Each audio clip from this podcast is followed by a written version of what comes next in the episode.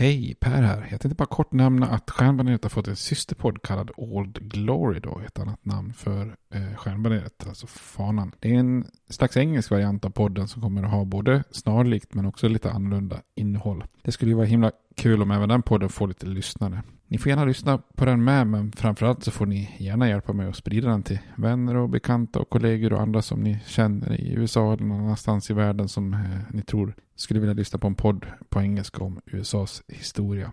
Tack, det var bara det jag ville säga. Nu kommer avsnittet. Hej då! When you're ready to pop the question, the last thing you want to do is second guess the ring. At BlueNile.com, you can design a one-of-a-kind ring with the ease and convenience of shopping online. Choose your diamond and setting. When you find the one, you'll get it delivered right to your door. Go to BlueNile.com and use promo code LISTEN to get $50 off your purchase of $500 or more. That's code LISTEN at BlueNile.com for $50 off your purchase. BlueNile.com, code LISTEN. Millions of people have lost weight with personalized plans from Noom. Like Evan, who can't stand salads and still lost 50 pounds.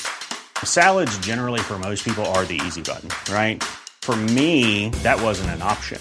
I never really was a salad guy. That's just not who I am. But Noom worked for me. Get your personalized plan today at Noom.com. Real Noom user compensated to provide their story. In 4 weeks, the typical Noom user can expect to lose 1 to 2 pounds per week. Individual results may vary. Everyone knows therapy is great for solving problems, but getting therapy has its own problems too, like finding the right therapist, fitting into their schedule, and of course, the cost.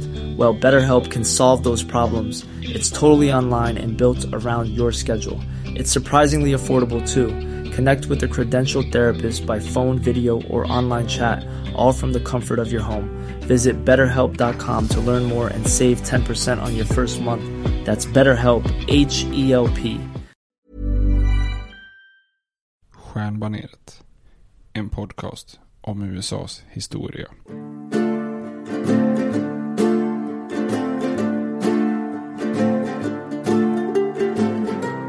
We hold these truths to be self-evident, that all men are created equal, that they are endowed by their Creator with certain unalienable rights, that among these are life, liberty, and the pursuit of happiness. Now we are engaged in a great civil war, testing that government of the people, by the people, for the people, shall not perish from the earth. And so, my fellow Americans, ask not what your country can do for you, ask what you can do for your country. I have a dream, my four little children one day live in a nation where they will not be judged by the color of their skin, but by the content of their character. Mr. Gorbachev, tear down this wall. I did not have sexual relations with that woman, Miss Lewinsky. Ja, men då säger vi hej och välkomna till Stjärnbaneret igen. En podcast om amerikansk historia. Hallå Robert. Hallå, hallå. Hur är läget? Det är bra. Det känns lite nervöst att köra igen. Det var ett tag sedan senast. Men jag är laddad för nya avsnitt. Kanon. Ja, vi har ju varit och gått oss i Bergamo med några kompisar också. Så att... Ja, en fin resa. Jag har klätt upp mig idag också. Jag vet inte om du har sett lite amerikanskt tema på min t-shirt. Mycket fint. Ja. En slags Top Gun. Ja, precis. Ja. Kalla kriget. Eran kom ju långt, långt senare. Men jag tänkte få ha något... Amerika-inspirerat då idag. Men om du är Maverick, vem är jag då? Ja, men du är ju Goose. Gött. Ja, men det är härligt. Jag tänkte också att vi skulle nämna som vanligt att vi har ju en Facebook-sida och vi finns ju på Twitter, så ni får gärna följa oss där om ni vill ha lite nyheter och uppdateringar. Och ni får gärna kontakta oss på mail om ni vill, stjärnbaneret@gmail.com eller stjärnbaneret blir det väl utan är då.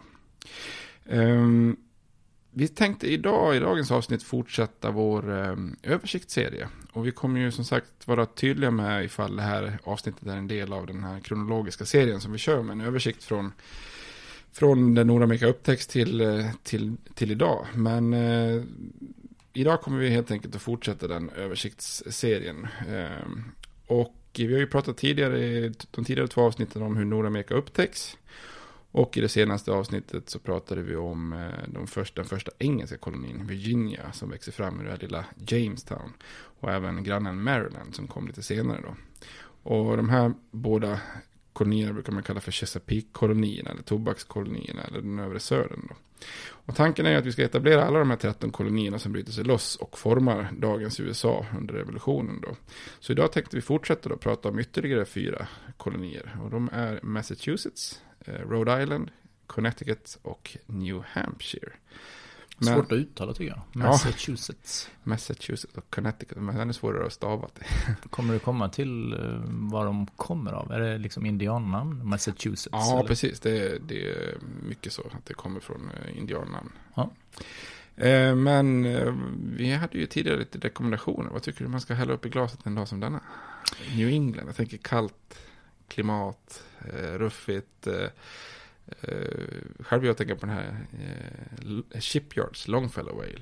Ja, du nämnde den, men jag kan inte komma ihåg att jag har smakat den. Men jag litar ju på ditt omdöme där, att det skulle vara bra då. Annars är ju det här New England. Nu kan man ju tänka sig att det skulle kunna vara en delstat, men det är det ju inte. Man tänker att de här 4 som du har nämnt, är det som då är New England. Precis, ja, men det är en väldigt viktig så här, sak att många tror ju att New England är en delstat, men New England är alltså en region, alltså egentligen nordöstra USA då.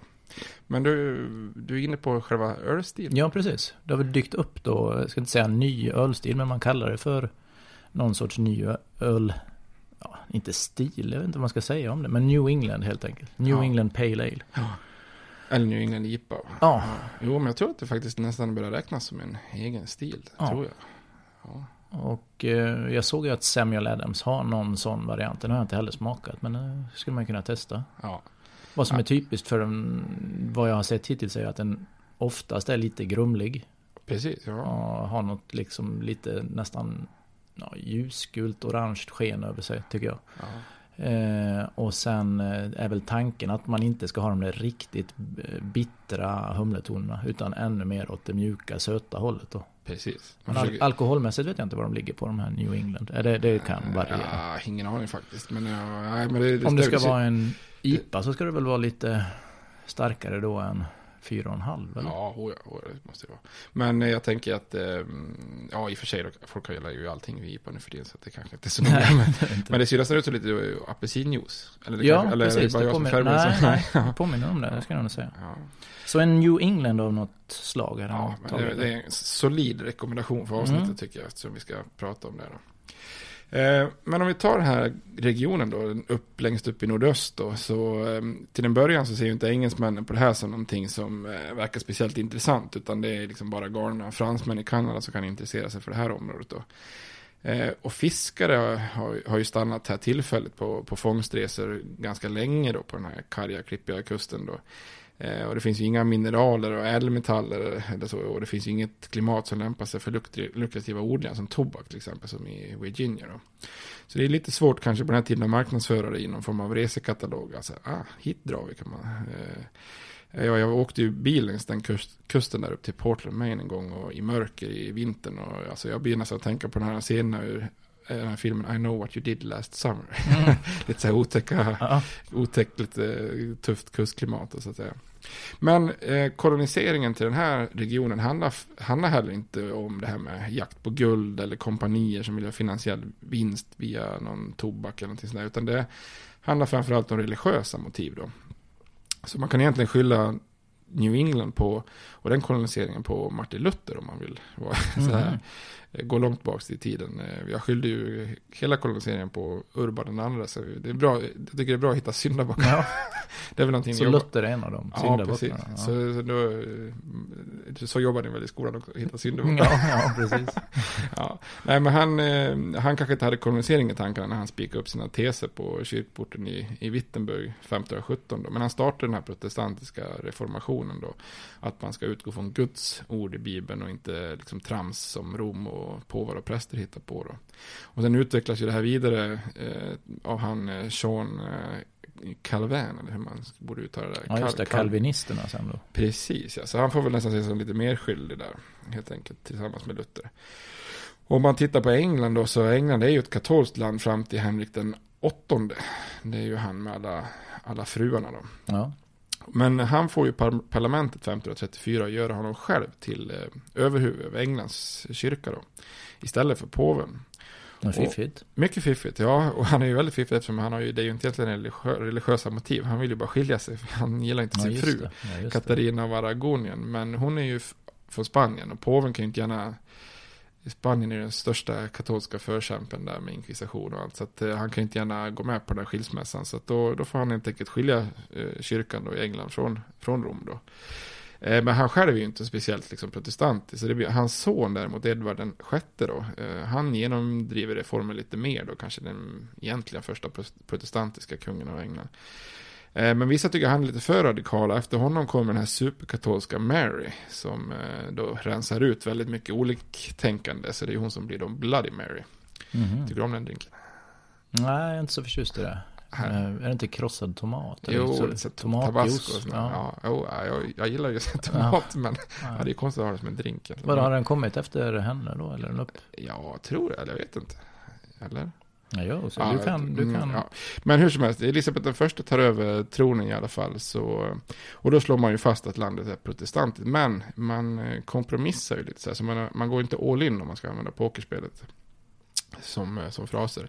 Utan den engelska kyrkan då, som också kallas den anglikanska kyrkan, är en slags mix då, där man behåller mycket från katolicismen. Gällande ceremonier och ritualer och titlar och prylar och grejer och...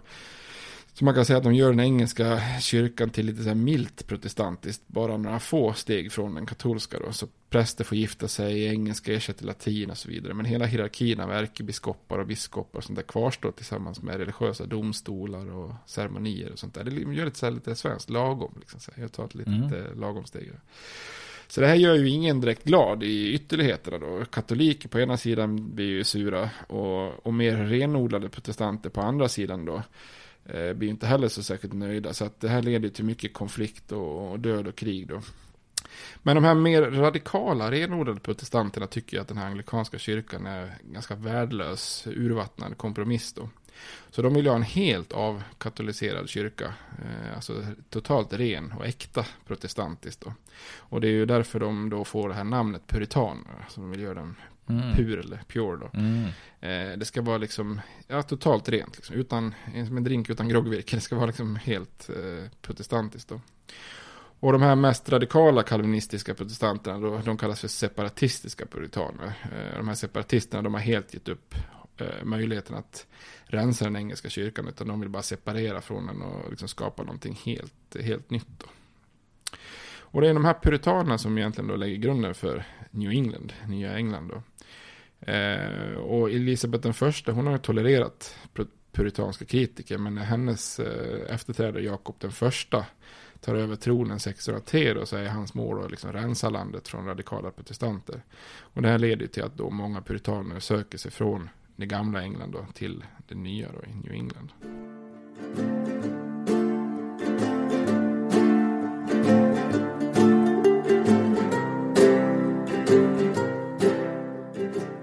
Är det nu man kommer fram till den här, den kända Mayflower då, båten som kommer över? Precis, det är nu man kommer till de här pilgrimerna och Mayflower då. För en sån grupp av separatistiska puritaner, det är de här legendariska pilgrimerna som seglar till Amerika på skeppet Mayflower då. Och många tror ju att det är här USAs historia egentligen börjar då. Men då har ju Jamestown, som vi pratade om i förra avsnittet, har ju redan funnits i 14 år när pilgrimerna kommer till USA då. Men de här pilgrimerna, de är ju liksom hardcore, de är separatister här. De kommer från orten Scrooby i England, det låter nästan som Scooby. Ja. Scrooby, men de bryter sig då loss från den engelska kyrkan, och gör man det då så blir man ju fördömd, så då får de fly till Holland då. Och de flyr till Holland i jakt på liksom, kan man säga, mer friare, mer tolerant land då. Så att det är ju spännande, det är ju fritt och tolerant redan på den tiden. Man tänker på härskafé och grejer idag, så, men de har en lång historia och frihetstänkande. Men när de har bott här i Holland i ett decennium så börjar de känna sig lite missnöjda då, för deras barn tenderar att go Dutch, som de säger, och börjar liksom kanske ta till sig holländska och nederländska traditioner snarare än engelska och så vidare. Och då blir de också lite så här oroade då, så att då föds den här tanken att de kanske ska dra till Amerika och börja om liksom på andra sidan Atlanten då. det här är liksom ingenting man oftast nämner i amerikansk historia, att det är snarare barnuppfostran än religion som gör att de kommer till USA då. Men de flyr religiöst till Holland och sen så vill de uppfostra bättre, då drar de till USA. Så det är liksom en tvåstegsraket kan man säga. Så de kontaktar det här London-kompaniet som vi pratade om i tidigare avsnitt och får tillåtelse till att segla till Virginia faktiskt först. Så tillsammans med några handelsmän så finansierar man en Amerikaresa då. Och tanken är att segla på 2 skepp faktiskt. Men det andra skeppet som heter Speedwell, det läcker som ett såll. Så att efter 2 försök ute till havs så seglar man tillbaks till hamnen och överger skeppet och tränger ihop sig då så många man kan på Mayflower. Så det är ganska trångt ombord på det lilla skeppet. Och det är ju inte jättestort så det man kan tänka sig att det är en ganska jobbig resa då. Så seglar man då från Southampton över mot USA då. Southampton, det är ett annat känt fartyg som seglar från Southampton. Om vi har en quiz. Ja, är det Titanic som utgår från Southampton? Ja, ja, jag tänkte att nästa ledtråd blir Isberg. Ja, bra, jag tog det på första då. Är bra. Ja. Men på något Men då har de inte som mål, vad hade de för mål att gå i land i Virginia? Ja, eller? Precis. Ja. Och det är det som är lite konstigt då. För att de verkar ju, vissa tror att de har hamnat ur kurs, men det är ju hamnat ganska rejält ur kurs. Så att många tror att man kanske medvetet fattade ett beslut om att styra skeppet längre norrut då. Så efter 2 månaders krävande seglats, man kan tänka sig ingen lyxkryssare, frågan om man själv hade överlevt en sån resa. Man kan inte lyssna på podd på den här tiden, så det blir ju väldigt tråkigt. Men då landar de i alla fall vid Cape Cod, den här lilla halvön som sticker ut vid Massachusetts, dagens Massachusetts då, i november 1620. Och idag finns det ju en känd sten där, Plymouth Rock då, den kommer att kallas för Plymouth, den här kolonin då, där de enligt legenden landsteg, men i själva verket så hade de ju då utforskat kuststräckan lite så här fram och tillbaka, så landstiget till flera ställen innan de egentligen bestämmer sig för att gå i land här och etablera kolonin då. Så den här stenen är väl snarare någonting man har flyttat dit på 1800-talet som en turistfälla. Så att säga. Den passar bra där. Den passar fint, ja. Jag har tagit på den, eller sett den så att säga, så det kändes ändå vördnadsfullt av men de förstår ju då och är ju medvetna att de rent geografiskt befinner sig utanför Virginia som de hade fått rättigheterna att etablera sig i då. Men de bestämmer sig ändå för att stanna och skapa då den nya kolonin då, Plymouth eller nya Plymouth. Och så det blir ju lite av ett, ska man säga, kontraktsbrott. Alltså de tar ju land i anspråk som de egentligen inte kan göra anspråk på då. Och det här gör ju då att eftersom det inte finns något styre på plats geografiskt här, så väljer alla män ombord att innan de stiger av skeppet så ingår de ett avtal, alltså det här berömda Mayflower-kontraktet som ska beskriva hur Plymouth kommer att styras då. Och det här är viktigt eftersom hälften av de som kommer är inte pilgrimer utan det är folk som de här handelsmännen har utsett, så att det gäller att de här religiösa fundamentalisterna ska komma överens med de andra då. Så de svär sig visserligen lojala mot den engelska kungen. Men annars bestämmer de att de från och med nu utgör invånarna i en ny stat och där man ska själva träffas med jämna mellanrum, skapar de lagar och regler som gäller för alla då. Så i praktiken skapar man en slags nästan fristående republik då. För det finns ju varken något kompani eller kung eller någon som har representanter i det här styret då, i England då. Så man ibland om man vill liksom hylla det här så kan man kalla det för världens första så här renodlade sociala kontrakt som politiska filosofier som Thomas Hobbes och de här brukar föreställa sig då, att de styrande själva ger upp sin individuella suveränitet i någon slags så här nollställt naturtillstånd och sen då samtycke till ett gemensamt styre för att undvika anarki då. Så där startar någon slags amerikansk tradition att det liksom är folket som är suverän. Men kvinnorna är inte med här? Nej, alla kvinnor är ju på den här tiden. Nej, det är männen fortfarande. Eller de är ju med, men de får ju inte... Nej, de får inte. Det kommer senare. Så att det sätter ju någon slags princip här om att makten på något vis utgår helt från folket då. I den här nya kolonin nu då, som bildas, är överlevnadschansen lika låg som i de här tidigare som vi har pratat om, där man dog av både det ena och det andra? Ja, det är faktiskt tufft även för de här då, för man anländer sent på året så det är lite för sent för att plantera någonting, och under första året så dör ungefär hälften av de som kommer då, så att det är bara 44 personer kvar sen när vintern är över då. Så det spelar inte så stor roll hur mycket man än ber, och det gör man ju jäkligt mycket de här pilgrimerna, men det hade mycket väl kunnat varit ännu ett sånt här hopplöst koloniseringsförsök som misslyckas då. Men Plymouth överlever, och det får man väl säga är till vissa delar en enorm tur då, för man har... Ja, eller ett mirakel då. Ja, precis. Ja, fyndigt. Det kanske de såg det som själva. Ja, i alla fall. Jag tänker det.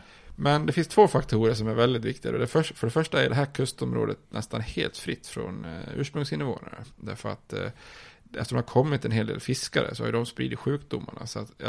Så att det är liksom hela stammar nästan som har raderats eller dött ut då, på något vis. Så det har gått ganska fort, så när de kommer till kusterna så finns det i princip nästan som övergivna odlingar, övergivna boplatser och sånt här. Så att, och då inga fiender man råkar i luven på. Så att man får ju, det är liksom att halka in på bananskorv verkligen, så de har ju tur i den bemärkelsen då. Och för det andra då, så efter den första hårda vintern så knallade det helt plötsligt in två engelsktalande indianer, Squanto och Samoset, in i den här kolonin. Och tror det där, men det börjar med att Samoset dyker upp och frågar efter öl på knacklig engelska. Oj. Ja, det är fascinerande. Hoppas han fick någon där. Ja, det får man hoppas. Ja, jag vet inte, katterna, om de hade hunnit bryggt där, tror jag var torrt kanske. Ja, de kanske hade någon tunna kvar. Fatlagrad, det kan vara trevligt. Ja. Men dagen efter så tar han med Squanto då, som verkligen kan engelska. Och han har tidigare då kidnappats av engelsmän och tvingats till England. Och sen på något sätt lyckas återvända. Jag blir osäker. Undrar om han lyckas ta sig via Spanien. Och typ, men hur som helst. Det här verkar vara ett livsöde man skulle kolla upp mer. Verkligen, det är en riktig utflykt. Kanske man kan ta ett eget avsnitt om Squanto. Men han hjälper i alla fall de här pilgrimerna väldigt mycket genom att förhandla med de stammarna som ändå finns i området. Han lär dem hur man bäst odlar grödor, vilka man ska odla, för det handlar mycket om att odla majs och squash och sådana som inte alls de är vana med då. Och han visar dem var man kan jaga, var man kan fiska, att man kan sprida ut typ så här skaldjursrester som gödning och sånt där. Så att han lär dem ju jättemycket då. Och pilgrimerna, de är i alla fall så tacksamma över de här fredliga relationerna och goda skördar och annat, så de bjuder den här närlingade stammen till lite fest faktiskt. Och det är ju det som blir den första Thanksgiving. Ja, just det. Alltså att man är tacksam helt enkelt. Så att, och det är ju den mest kända högtiden nästan i USA kan man säga. Eller det är ju den man känner till i alla fall. Ja, man har hört talas om, men jag liksom förknippar det med kalkon, äter man då någon sorts gravy, någon sås där och... Det är ju mycket så här något. Jag har bara fått för mig det. Men jag vet inte. Men det är den också någon sån tranbörska. Ja, nej, men jag tror att det var något så här de bråkar om. Vad åt de på den första Thanksgiving? Ungefär som att det var viktigt exakt vad de åt, för då ska man äta det nu. Det är så här. Men man brukar tänka på det andra högtider som kanske är mer unika för USA som inte vi har det, eller det är ju framförallt Thanksgiving kanske, och sen Halloween där har vi ju nästan tagit till oss det känns det som, fast vi är ju väldigt oklara med när och hur och vad man ska göra då. Precis, på Halloween. Pumpor bara, Men tror du att Thanksgiving också kommer? Nej, jag vet inte, katten tror jag. Jag tror den ligger ganska nära jul och november, så att det, annars tycker jag vi kan ta till oss den här Festivus. George pappas egna Happy Festivus.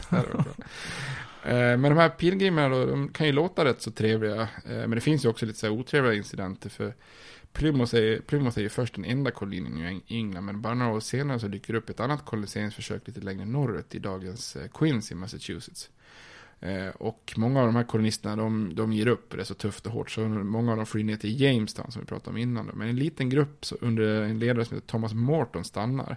Då döper de om kolonin till Merrymount. Då börjar man ana vart det är på väg. Det är ett trevligt namn, så Merrymount. De festar rejält, så det är en riktigt gäng med fyllebyltar som börjar resa majstång och dansa och grejer. Så det brukar, ibland har det ju kallats för den första Woodstock. Lite överdrivet kanske då. Men då kan man ju säga, vad tror du pilgrimerna tycker om Woodstock? Tumme upp eller tumme ner?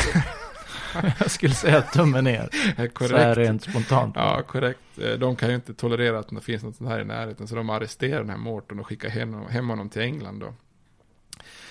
Och det är lite spännande kan man säga, för på ett sätt kan man säga att det är en grupp som flyr från ett land för att de sticker ut och är annorlunda. Och sen när de får grannar som flyr och sticker ut och är annorlunda, då bara slår de ner dem. Liksom. Så det är lite dubbelmoral kan man tycka då. Men det är lite förståeligt också, för i den här Merrymount har man till exempel ägnat sig åt att sålt gevär och gett instruktioner till indianerna. Och det är ju liksom en stor big no-no. Liksom. Kungen har till och med förbjudit det här i lag. För om man börjar ge gevär och ammunition och instruktioner till indianerna, då blir de ju liksom aningens farligare än vad de var innan då. Men det här Plymouth, det blir en liten stabil koloni då. De har en ledare, stark ledare som heter William Bradford. Och han väljs faktiskt om 30 gånger i årliga val. Inte illa. Nej. Det är en bra valkampanjat liksom.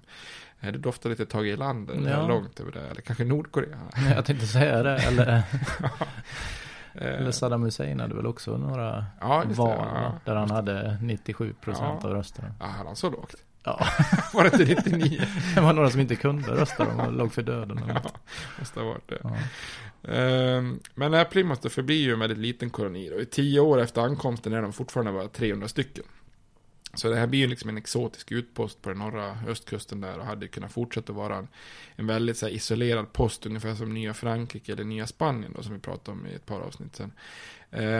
Men så ska ju inte bli fallet då, för med tiden kommer Plymouth att bli en del utav det större Massachusetts då.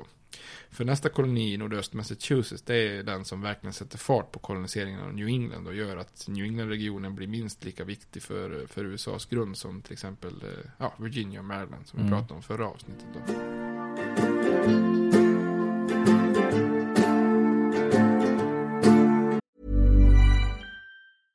Ready to pop the question? The jewelers at BlueNile.com have got sparkle down to a science with beautiful lab-grown diamonds worthy of your most brilliant moments. Their lab-grown diamonds are independently graded and guaranteed identical to natural diamonds, and they're ready to ship to your door. Go to BlueNile.com and use promo code LISTEN to get $50 off your purchase of $500 or more. That's code LISTEN at BlueNile.com for $50 off. BlueNile.com, code LISTEN.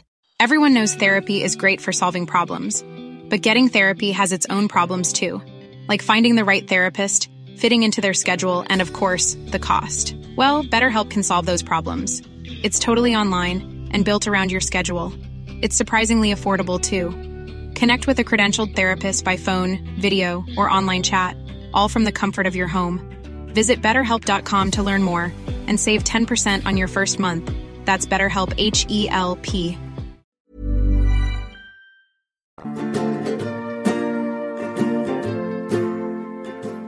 Massachusetts då, som är så svårt att uttala det. Men är det de som kommer dit till den blivande delstaten eller den här kolonin då, är de också puritaner? Vad säger man? Puritaner? Puritaner, ja. Puritans. Pilgrimer som flyr eller flyttar för religionens skull. Jajamän, ja, men de är också puritaner då.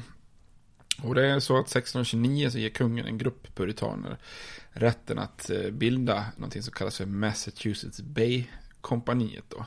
Alltså ett till sånt där kompani då, med rätten att kolonisera områden som är norr om Virginia då. Och de här puritanerna är ju väldigt bekymrade över moralen i England.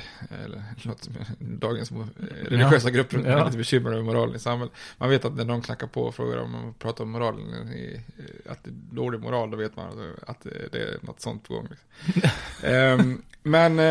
Så att de är lite oroliga över liksom sin egen religions framtid i det anglikanska England då. För Jakob den första som blev kung och senare hans son Karl den första, de är ju visserligen inga liksom så här renodlade katoliker, men de har ju inte mycket till övers för puritanerna då. Och så är det ju ganska oroliga tider generellt, alltså det är ju vid den här tiden som 30-åriga kriget kommer i Europa och 1629 så upplöser Karl den första parlamentet och drygt 10 år senare så är det ju regelrätt inbördeskrig i England då, så att det ligger med någonting i den här oron också då. Så att man tror helt bokstavligt talat att England är på väg rakt åt helvetet så att säga. Och John Winthrop är en viktig tidig ledare för den här kolonin och kompaniet då. Han är från Suffolk i England då. Jag tänker på den här, vad heter den? Green Kings Old Suffolk Ale. Du har väldigt mycket kopplingar till öl. Ja. Nej, det var det här som man blandar en eklager med en ny, alltså engelsk gammal klassisk. Den finns inte längre att köpa. Det synd, den är ju fantastisk. Ja, hur som helst, det var ett sidospår. John Winthrop, han tar i alla fall med sig sin familj och en massa andra puritanska familjer. Så de är totalt 17 skepp. Då börjar man fatta att Massachusetts snabbt i stort då. 17 skepp. Verkligen, om det första där då med Mayflower 1 skepp där de har trängt ihop sig ganska många på dem, men 44 överlever, så är ju 17 skepp, det måste vara ganska mycket personer. Precis, verkligen. Och de har ju skickat något skepp i förväg, men sen kommer den här 17-skeppsflottan då. De anländer i juni 1630 då. Och bara ett år senare så är de uppe i typ 2000 kolonister då, så att det går ganska snabbt där då. Men de slår sig ner, de letar lite grann efter en bra plats, men sen slår de sig ner i det som ska bli en av USAs mest klassiska kända städer då, i form av Boston. Mm. Det är ju en väldigt trevlig stad, tycker jag i alla fall. Ja, du har varit där? Ja, precis, ja. Gått runt där lite grann. Det är mycket av revolutionens historia är ju där, så att ja, det är trevligt att gå runt där och kika runt så att säga. Men, ja, skulle jag gärna besöka, alltså. Ja. Det verkar vara en väldigt trevlig stad. Har du några referenser till Boston? Ja, till Boston finns det jättemycket. Jag vet inte hur mycket du vill att jag tar upp här, men vill du börja med musik? Ja, det stämmer. Har du någon musik? Ja, det mest uppenbara är ju då bandet Boston, från Boston. Touché. Ja. Jag skulle säga för min del, det är inget favoritband. De har ju, jag ser det som one hit wonder. Det är säkert någon som har flera olika. Men vilken, eller vad har de är ju kända för den här More Than a Feeling. Ja, just det, ja. Jag den, ja. Mm. Det finns säkert fler låtar, men det är den jag antagligen inte. Det är den jag förknippar med bandet Boston. Sen har vi ju även Aerosmith. Ja, klassiskt. Ja. Klassiskt egentligen 90-talsband kan man väl säga, då de hade sin högtid för min del när jag lyssnade på Aerosmith. Sen hade de en låt som hette Dream On, den är nog äldre än 90-talet, den är nog långt tidigare, men alltså jag eller brorsan hade Living in an Elevator på vinylsingel. Då fattar man hur gamla vi är, vinylsingel. Dålig den var det inte det? Jo, den är inte bra. Så Aerosmith då, Donna Summers, I Love to Love. Och sen NKOTB har ju också då. Okej, ja, då måste vi klippa. De har också Boston-kopplingar då. Sen vet jag inte om du kommer in på det, men de har ju, Boston har ju ett basketlag då i NBA som heter Boston Celtics. Och det här Celtics ska väl då anspela lite på, inte det engelska arvet, men lite det irländska arvet. Det kommer väl senare då med irländska. Precis, på 1800-talet mycket. Ja. Ja, jag tror jag har gått på en Celtics-match. Mycket trevligt. Ja, du har det. Mycket trevligt. Mycket du har gjort som jag skulle vilja göra, alltså. Ja, vad bra. Vi får se till att bli sponsrade så kan vi åka över. Ja, precis. Spela in på plats i Boston. Ja, det var fint. Nej, men det här irländska arvet har väl också då satt lite spår i musiklivet där också. Vi har lite sådana här ska-punkband med lite engelska, irländska influenser. Det är ju det är två fantastiska namn här. Det ena bandet heter The Mighty Mighty Bosstones.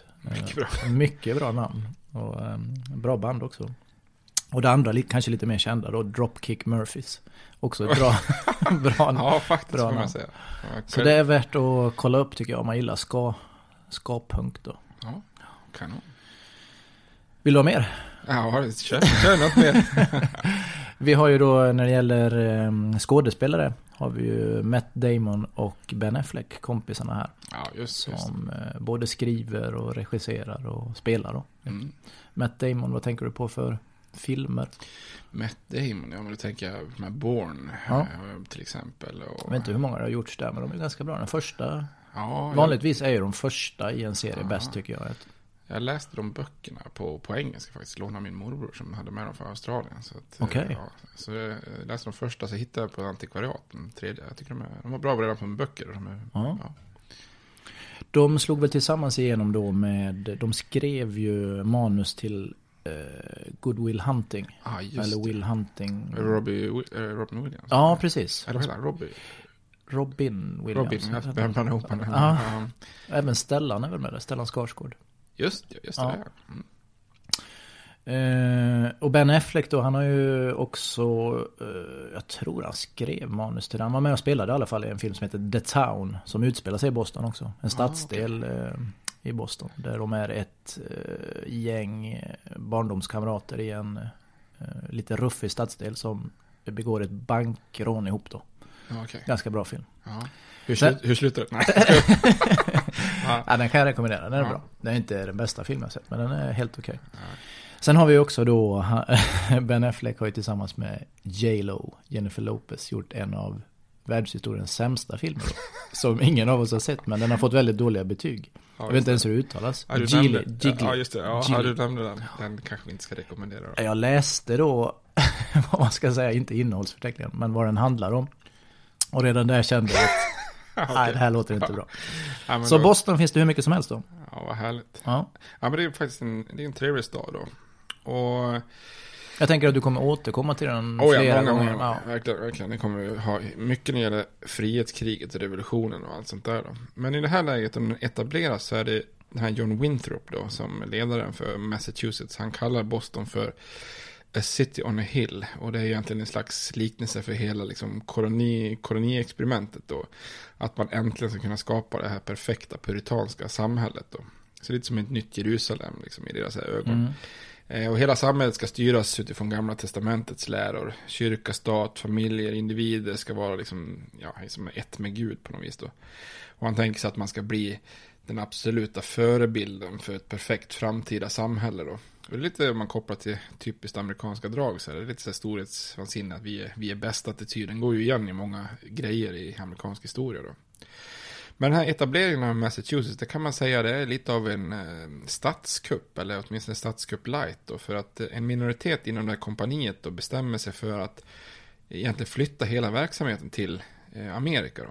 Istället för att ha styret kvar hemma i England och i kompaniet, och så drar man med sig allting då.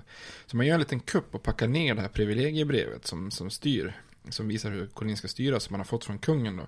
Det smyger man ner i Amerikakofferten helt enkelt och packar med sig då. Och det innebär att man inte behöver konsultera någon i England angående hur man beslutar och styr då, utan att man är på egen hand då. Så det blir i praktiken en självstyrande republik. Och hade kungen och hans ärkebiskop förstått vad som har hänt, eller var på väg att hända, så hade de ju naturligtvis satt stopp för det omedelbart då.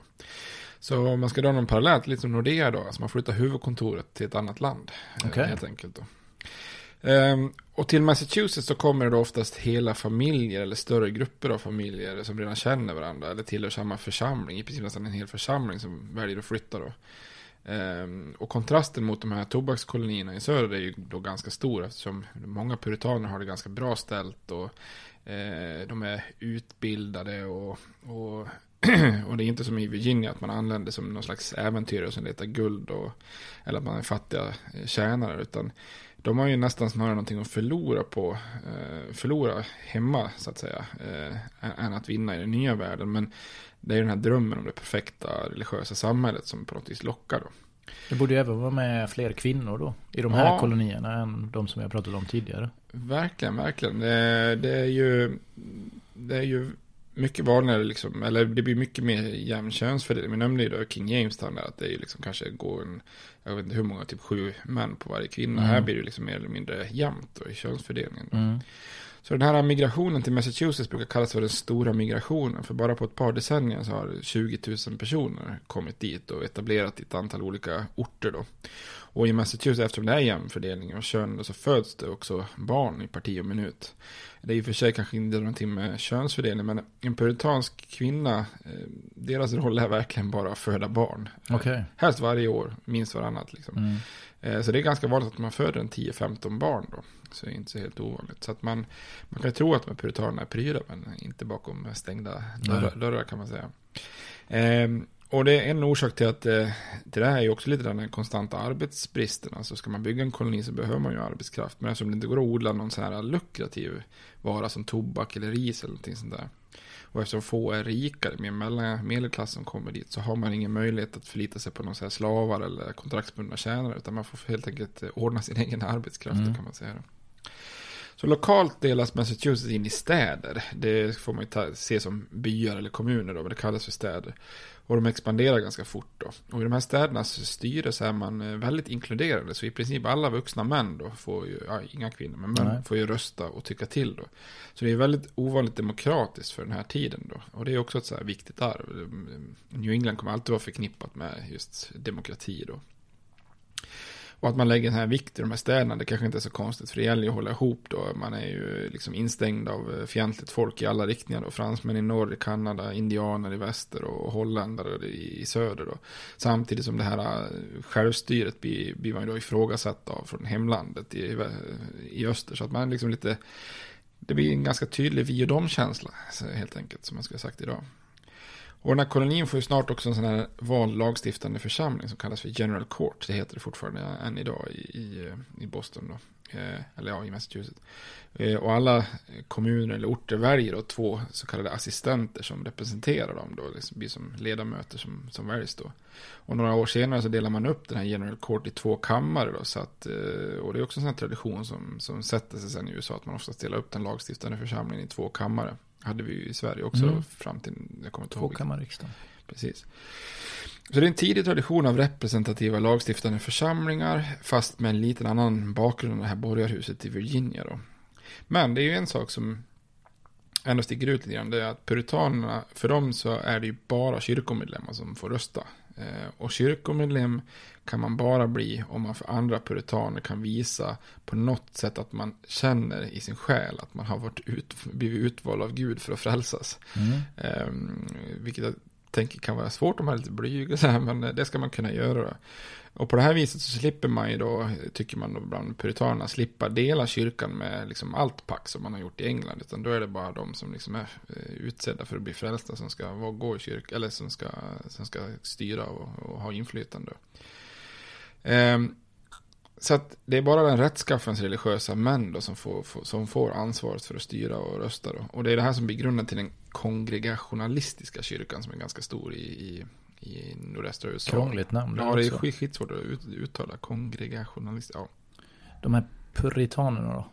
De låter ganska, vad ska man säga, barska, bestämda. Precis. Ja, de är inte så jätteskojfriska. Ingen buskis direkt. Nej, de är i farten då. Ser man They are on a mission from God.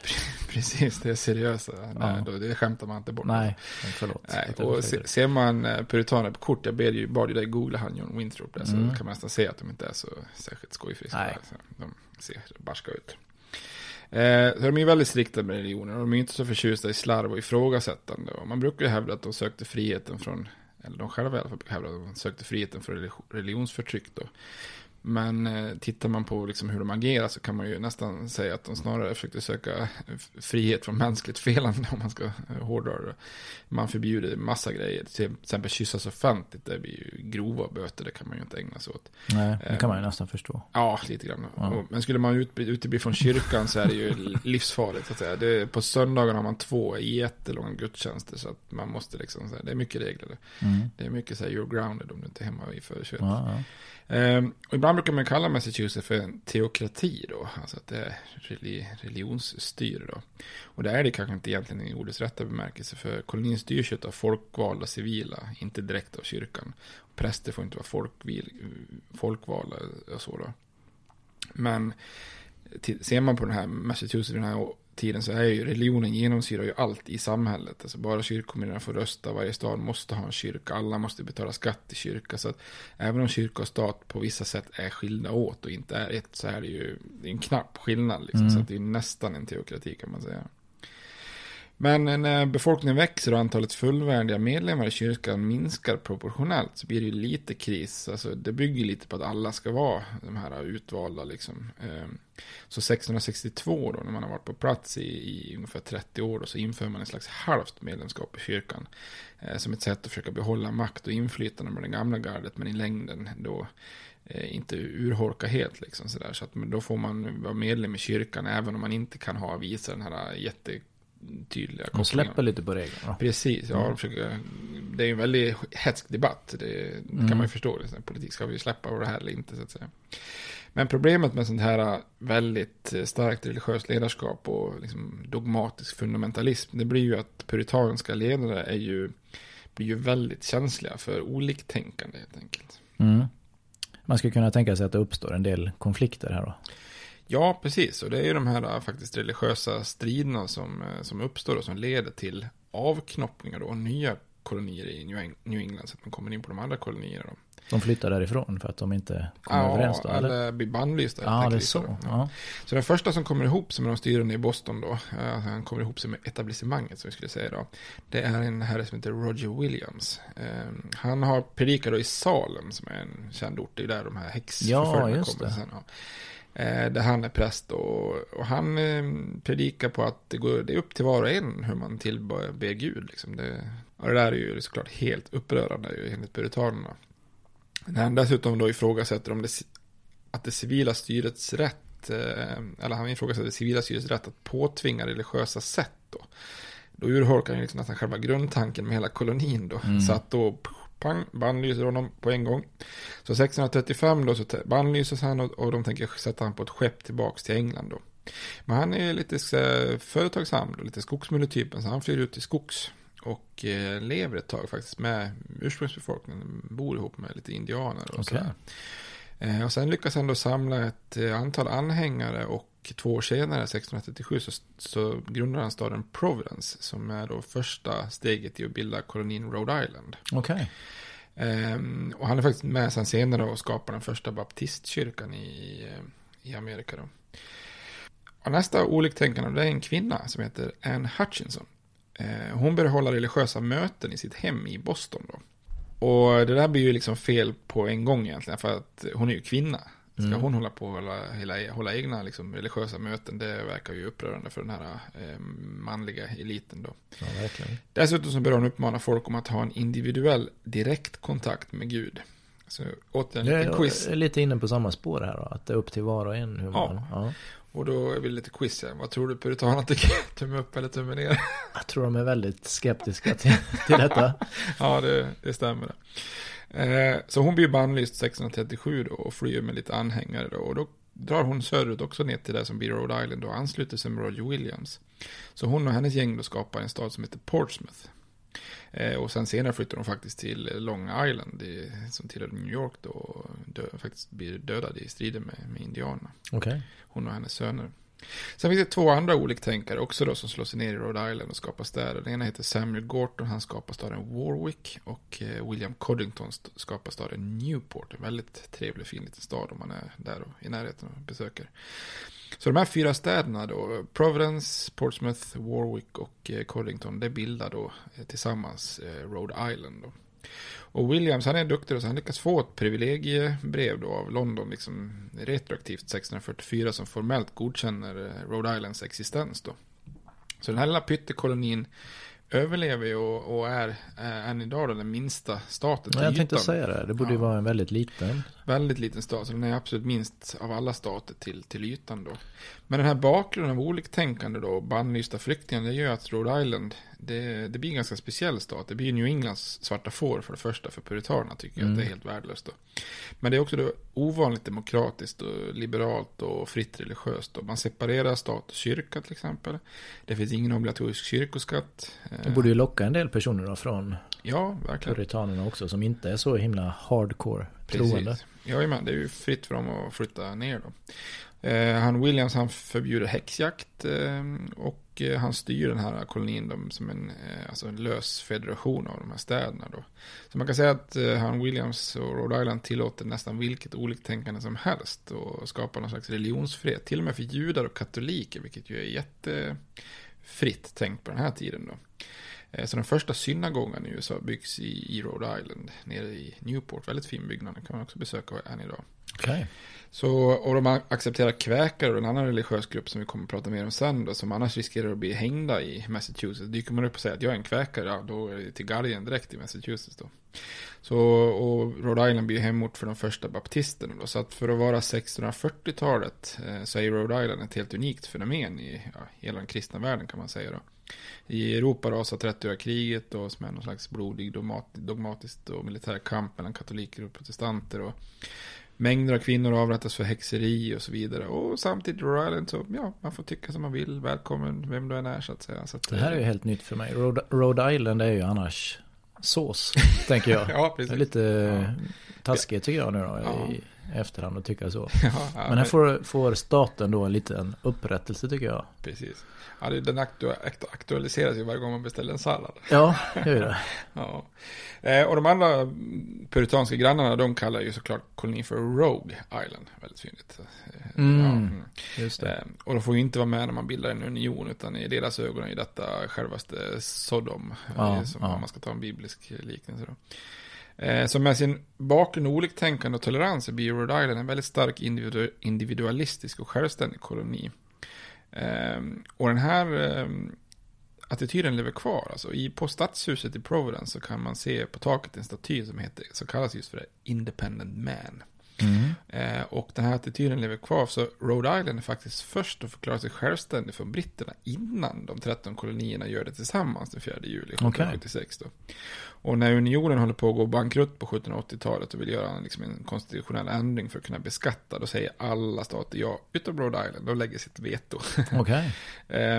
Och ingen från Rhode Island är med när man skriver den nya konstitutionen 1787, och man ansluter egentligen inte till unionen då, USA, förrän i maj ett år efter att Washington har surits in som president. Okay. Som den sista 13:e delstaten. Så den här attityden lever verkligen kvar i Rhode Island länge.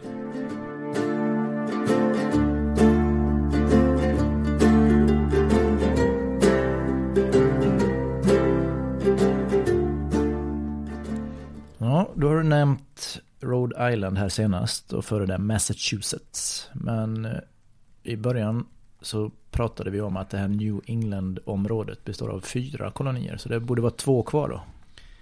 Precis. Och nästa koloni att bildas i New England, det är det som är Connecticut. Besvärligt namn att uttala. Connecticut.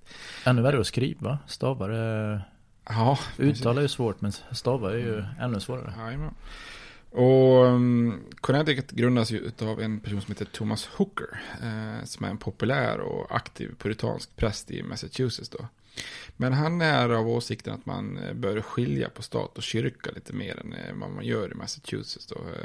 Och att han tycker att det inte bara är kyrkomedlemmar som får rösta, det tycker han är lite knepigt då. Men han är lite smart, han är lite proaktiv som man skulle säga idag här, lite strategiskt där. Så att innan han blir bannlyst så tar han med sig ett antal likasinnade familjer och drar västerut då. Så det här senare i historien kommer ju att riktigt så här motto och go west young man, brukar man säga då i USA, att man alltid kan dra västerut och skaffa sig ett nytt liv då. Så det är ju uppenbarligen ett motto som han Hooker tar fasta på redan 1635 då. Så han och hans anhängare drar genom vildmarkerna till floden som heter Connecticut. Och Connecticuts flodens dalgång, det är en av de mer bördiga områdena i New England, där det är mest befolkning i dagsläget då. Och där grundar man först Hartford som stad och lite andra städer sen efteråt då. Och det här är egentligen på territorium som Nya Nederländerna, som vi kommer komma till, anser är sitt då. Så det blir lite så här konflikter där också. Mm. Men, har du någon referens till Hartford? Jag har en sportreferens där. Hartford. Jag har ju varit i Hartford, men hade inte de något hockeylag? Ja, precis. Vad var de hette? Whalers. Just ja, Hartford Whalers. Och då har du en svensk som har spelat där. Hartford Whalers. Tuffe Uffe. Ja, Ulf Samuelsson har spelat i Hartford Whalers. Respekten, Lexing. Ja.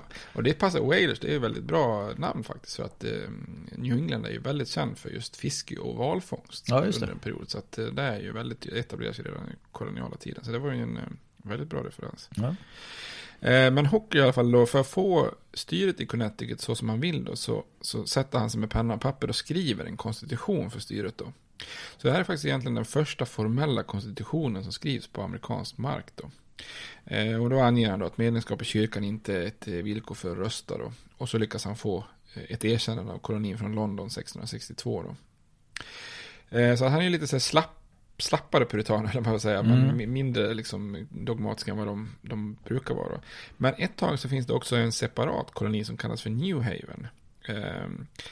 Men det blir sedan en del av Connecticut, så därför liksom New Haven finns inte som stat idag då. Och det här är lite områden som ligger runt själva staden New Haven, där universitetet Yale ligger idag då. Okay. Men istället för att klaga på att Massachusetts är för strikta med religionen, så anser grunden av New Haven att Massachusetts är alldeles för liberala. Ja, så att man skapar en koloni som ska vara mer strikt puritanskt och liksom en äkta teokrati då. De är liksom riktigt hardcore. Så New Haven, det blir någon slags yberpuritansk stat då, som ett bibliskt samhälle där absolut bara kyrkomedlemmar får rösta. Och så säger man då att man behöver knappt ha någon lagstiftning, för det är Moselagar som utgör lagstiftningen då, som har någon slags gammalt i sig här liksom. Ja. Och när man ser i London, eller när man i London då säger till att New Haven får bli en del av Connecticut, så blir man ju inte too happy liksom. Där då, men de införlivar sen då, så att nu är det ju Connecticut lite större än vad det var från början och införlivar där då. Ja. Ja, då är vi framme vid den sista kolonin här i det som kallas New England då. Och det är New Hampshire. Mm, jajamän, ja. Bra uttal. Ja, tack, lät det så bra? Ja, jag kanske gjorde det. Proffsigt, ja. Och det är ju så att norr om Massachusetts så finns det två områden som kungarna getts bort till två adelsmän och äventyrare då. Dagens Maine som ägs av Fernando Gorges och dagens New Hampshire som ägs av en herre som heter John Mason då. Och i de här områdena så finns det ju mest lite så här pälsjägare och fiskare som övervintrar då och då. Alltså de här fiskarna har ju kommit och gått redan innan Mayflower dök upp egentligen, kan man säga. Men de här två herrarnas koloniseringsförsök blir inte så särskilt lyckade, så att det etableras liksom inga riktiga bosättningar eller kolonier där då. Och i det här vakuumet så kliver då Massachusetts in då. Man vill expandera norrut och göra goda puritaner av packet som dyker upp där och då och då. Så de sträcker ut sina tentakler, så först köper man rättigheterna till Maine.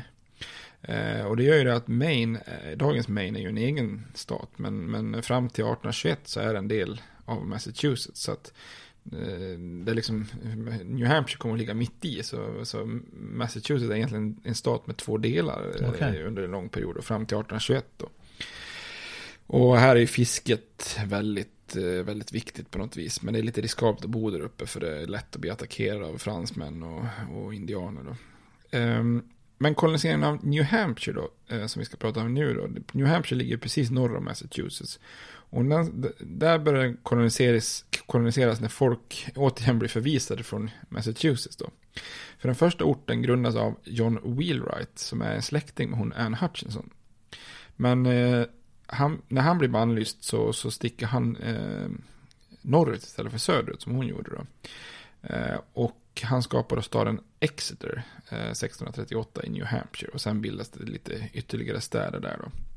Men Massachusetts, de är inte så sugna på att ha någon bråkig granne där, så att de tar helt enkelt över styret i New Hampshire med hjälp av lite krystade argument.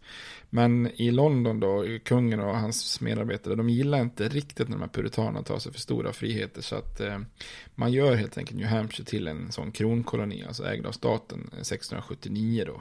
Så att då blir det liksom en egen koloni och sen då en framtida stat då. Och tittar man på New Hampshire så är ju skogsbruket väldigt viktigt. Det är ju väldigt skogstätt liksom, och man gör mycket master till skepp och sådana här saker då. Och då kan man fundera på det. Vi nämnde ju att Maine är ju en del av New England idag, för New England idag har ju 6 delstater. Nu pratar vi 4 kolonier här. Mm. Och om man tittar på Maine då, vilken är den sjätte? Och det är ju då kan du? Nej. Det är ju Vermont. Jaha. Mm. Mm. Vermont, alltså hemmet för Ben Jerry's. Ja, just det. Faktiskt, ja. Konstigt, det ligger långt upp i norr där. Skog. Konstigt. Har du varit där? Nej, det har jag inte varit. Men ja, med glass tydligen. Det går hem. Det var så varmt på sommaren då. Och det här är ju ett område som både New Hampshire och New York gör anspråk på, men som i samband med revolutionen så slår man sig loss då. Ett gäng som kallas Green Mountain Boys, ledd av en person som heter Ethan Allen. Så man bildar faktiskt en egen stat 1777, då vi är förbi koloniala perioden då. Mm. Den första faktiskt som förbjuder slaveriet i konstitutionen direkt då. Och New York då, som tycker att man har rättigheten, de vägrar acceptera Vermont som delstat. Men efter lite förhandlingar och sådär så tas man upp som den 14:e staten i USA då, 1791. Så okay, Vermont blir faktiskt den första staten som antas utöver de ursprungliga 13, kan man säga. Ja. Du nämnde ju i början här nu ursprungsbefolkningen då, som vi ibland lite slarvigt kanske kallar indianer, men att det inte var speciellt många när de första kom här med Mayflower. Men hur ser det ut i övrigt? Stöter de på varandra någonting här och då? Ja, för det är ju framförallt i kustområden som det inte finns några indianer när de kommer. Men sen finns det ju ändå en hel del ursprungsbefolkning i den här regionen också då. Och precis som i Virginia där det utbröt stora krig där 1622, så det kommer ett väldigt stort krig 1636 i New England då. Och det är ett stort krig mot en stam som heter Peugeot-stammen, alltså Peugeot som är bilmärket i princip. Det blir ju ganska stor kris här nu. Kolonierna i New England överlever nästan enbart genom att man lyckas engagera andra stammar på sin sida då. Så man lyckas till slut hämnas ganska gruvligt och hela byar raderas ut och människorna dödas då. Och det här leder också till en konfederation mellan de här New Englands kolonierna 1643 då, som egentligen är den första federala unionen av stater i USA. Kallas för New England Confederacy. Och det är ju lite grann så här med moderlandet hemma i England är ju splittat av inbördeskrig, så man vet att det kommer aldrig komma någon hjälpsoldater därifrån, så ska man kunna liksom enas mot indianer och fransmän så måste man ha en slags union då. Men det här är ju en renodlad puritansk klubb då. Rhode Island eller Rogue Island får ju inte delta då såklart då.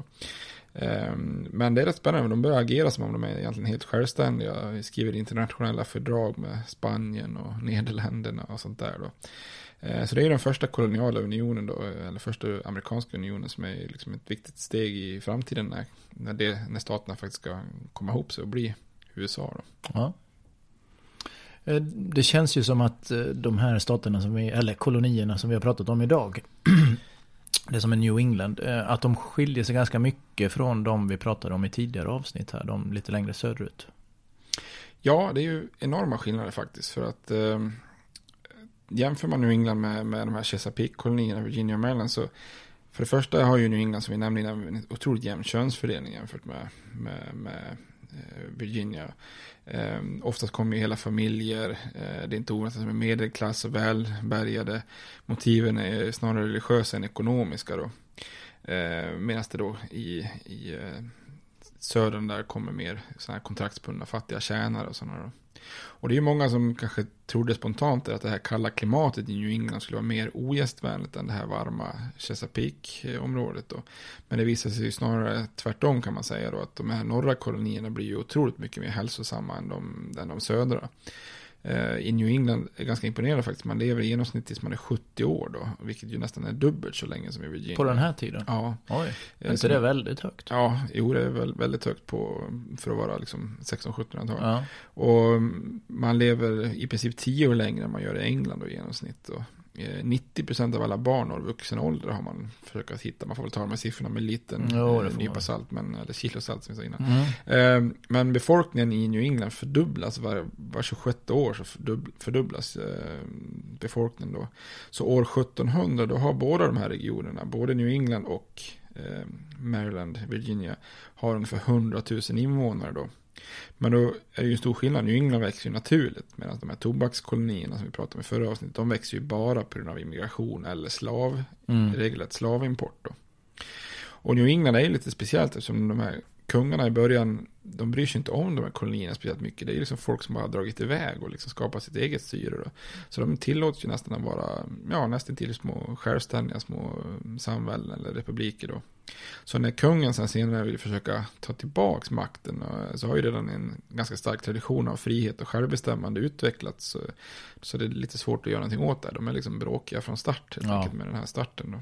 Och det är inte så konstigt då att revolutionen egentligen bryter ut i New England då, med Boston Tea Party och allt det här liksom. Då är vi där uppe liksom och bråkiga puritaner helt enkelt. Och det här är ju spännande också, för man kan ju säga så här, om man jämför de här, om jag läser upp så här: Mayflower, puritaner, Thanksgiving, pilgrimer och så vidare, så låter det, utgår från att det känns mer bekant än om man börjar prata om Jamestown, Virginia och Maryland som i förra avsnittet liksom, om man säger så rent historiskt då. Och för många amerikaner ända sedan skolan så är det koloniala USA väldigt mycket förknippat med New England. Alltså man tror att Mayflower är den första kolonisterna, och de här orden pilgrim och puritan är nästan synonymt med kolonist eller nybyggare då. Thanksgiving är den viktigaste högtiden, man vet att det kommer från den koloniala tiden då. Så Jamestown då, och om man tittar på de här tidiga franska och spanska bosättningarna som vi sa också, de får ju inte alls samma uppmärksamhet i dagens USA då. Och man kan väl nästan, om man är lite hård, se det som att det handlar väldigt mycket om att distansera sig från den här lite mer aristokratiska, slavägande, rasistiska södern då. Och framförallt lyfta fram det här enkla, självstyrande, entreprenöraktiga New England som har liksom lite mer fina och riktiga amerikanska värden kan man säga. Så det tror jag är mycket av bakgrunden till varför man sätter sån fokus på den här delen av koloniala historien. Det borde ju också då, man borde kunna väga in att det är vinnarna som skriver historien så att säga. Det borde ju ha någon koppling till att Det blir nordstaterna sen då. Ja, som precis. Som så småningom segrar i inbördeskriget. Verkligen. Jo, men så är det nog. Samtidigt som Virginia också har många av de här viktigaste grundlagsfäderna under revolutionen och sådär. Så jag kan tänka mig att det ändå det påverkar, som du säger. Att mycket av de värderingar som fanns i södern där, de är inte så jäkla inne efter inbördeskriget. Så att säga. Ja, har vi någon så här, vad ska vi säga, avsnittets profil? Ja, du har ju nämnt, vad heter hon, Jane Hutchinson? Nej. Anne. Ja. Anne Hutchinson, men det är ju en viktig profil. Ja. En kvinna som tar för sig och lite driftig. Ja. Och sen nämnde du någon... Roger Williams nämnde du. Ja, han tycker jag är också en profil. Var så pass... tolerant och öppen redan på 1600-talet, det är ju ändå, får man ändå se som ganska stort. Ja, verkligen. Och idrottslag, det har vi ju redan varit inne på lite. Ja, det har vi nämnt. Du nämnde den här härliga klubben som inte finns, Wailers. Ja, Hartford Wailers. Vi nämnde basketlaget och Celtics. Sen har vi pratat tidigare, du har ju sett en hockeymatch också då. Ja, precis. Boston Bruins, ja. Med Boston Bruins mot Toronto Maple Leafs. Två original. Sexlag. Ja, precis. Jajamän. Och så nämnde du ju ganska mycket film och sånt där. Jag vet inte, finns det mer vi kan koppla det mot? Blir ju liksom ingen tydlig profil här då. Det blir ju flera olika. Men vi har inte nämnt en tv-serie då som utspelas i Boston. Nu måste man nog vara över 35 år kanske för att ha sett den här. Men tror du? Ja, på svenska heter den ju Skål och Cheers då på engelska. Ja. Den utspelades på en bar, det stod en barägare då. Den finns ju, jag har varit på den. Ja. Har du varit där? Du har varit överallt. Vad ser det ut som det gjorde i serien? Eller? Ja, om jag minns rätt så var det liksom som en vanlig bar på nedervåningen. Sen så kan man gå upp en våning och då var själva liksom sättet eller inspelningsgrejerna. Där fick man inte sitta och äta utan att det var mer som ett museum. Ja, jag kan tänka mig det. Ja, men det var lite klassiska karaktärer med i den. Ja. Woody. Ja, men han skulle ju spela då en inflyttad från landet, lite dum. Och skulle vilja lära sig att bli bartender. Just det. Och barägaren var ju Sam Malone, det är ju Ted Danson. Som senare fick en liten uppsving eller revival. Han var med i den tunna röda linjen. Just det. Ja, det är en ganska bra krigsfilm. Ja, den tycker jag är väldigt bra. Och Woody är ju också med i den. Ja, det kanske är. Ja, det är ju. Vi har ju fler karaktärer då. Det blir ju sån här spin-off-serier av det där. Det har jag bara läst mig till, det har inte jag sett. Men hon, servitrisen, är lite barska, korta, krullhåriga Carla. Hon får en egen serie sen. Hade jag ingen aning. Nej, möjligt att jag har sett något avsnitt eller på något sätt. Eller så blandar jag ihop det med att det just är Skål då. Men sen har vi ju Frasier Crane, psykologen där då. Ja. Han flyttar ju tillbaka till Seattle. Och det kommer väl till... Ja, det kommer förr eller senare. Vi har några program innan där kanske. Och sen min favorit då, som skulle kunna vara avsnittets profil, nämligen Norm. Ja, just det. Som är stående inslag när Norm kommer ner där då och får sin öl serverad. Men vilken är Norm? Det är han den kraftiga killen. Ja. För han är någon polis... Nej, han är, den du tänker på är Cliff. Ju... Nej, Cliff, ja. Han är brevbärare. Jag brinner så.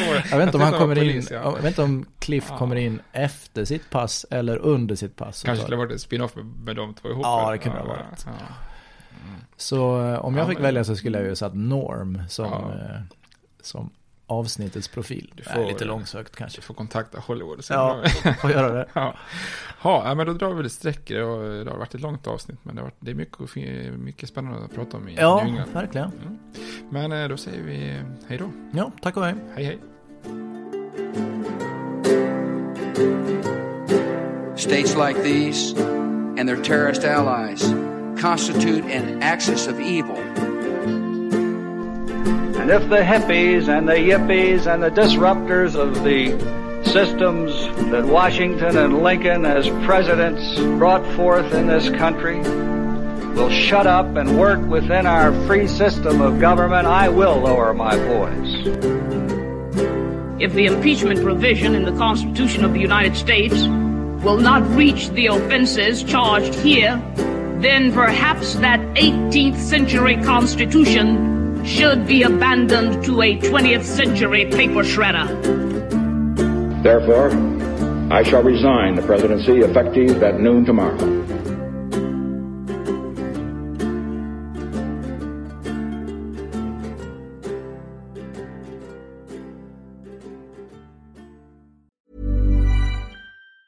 Planning for your next trip? Elevate your travel style with Quince. Quince has all the jet-setting essentials you'll want for your next getaway, like European linen, premium luggage options, buttery soft Italian leather bags, and so much more. And it's all priced at 50 to 80% less than similar brands. Plus, Quince only works with factories that use safe and ethical manufacturing practices. Pack your bags with high-quality essentials you'll be wearing for vacations to come with Quince. Go to quince.com/trip for free shipping and 365-day returns.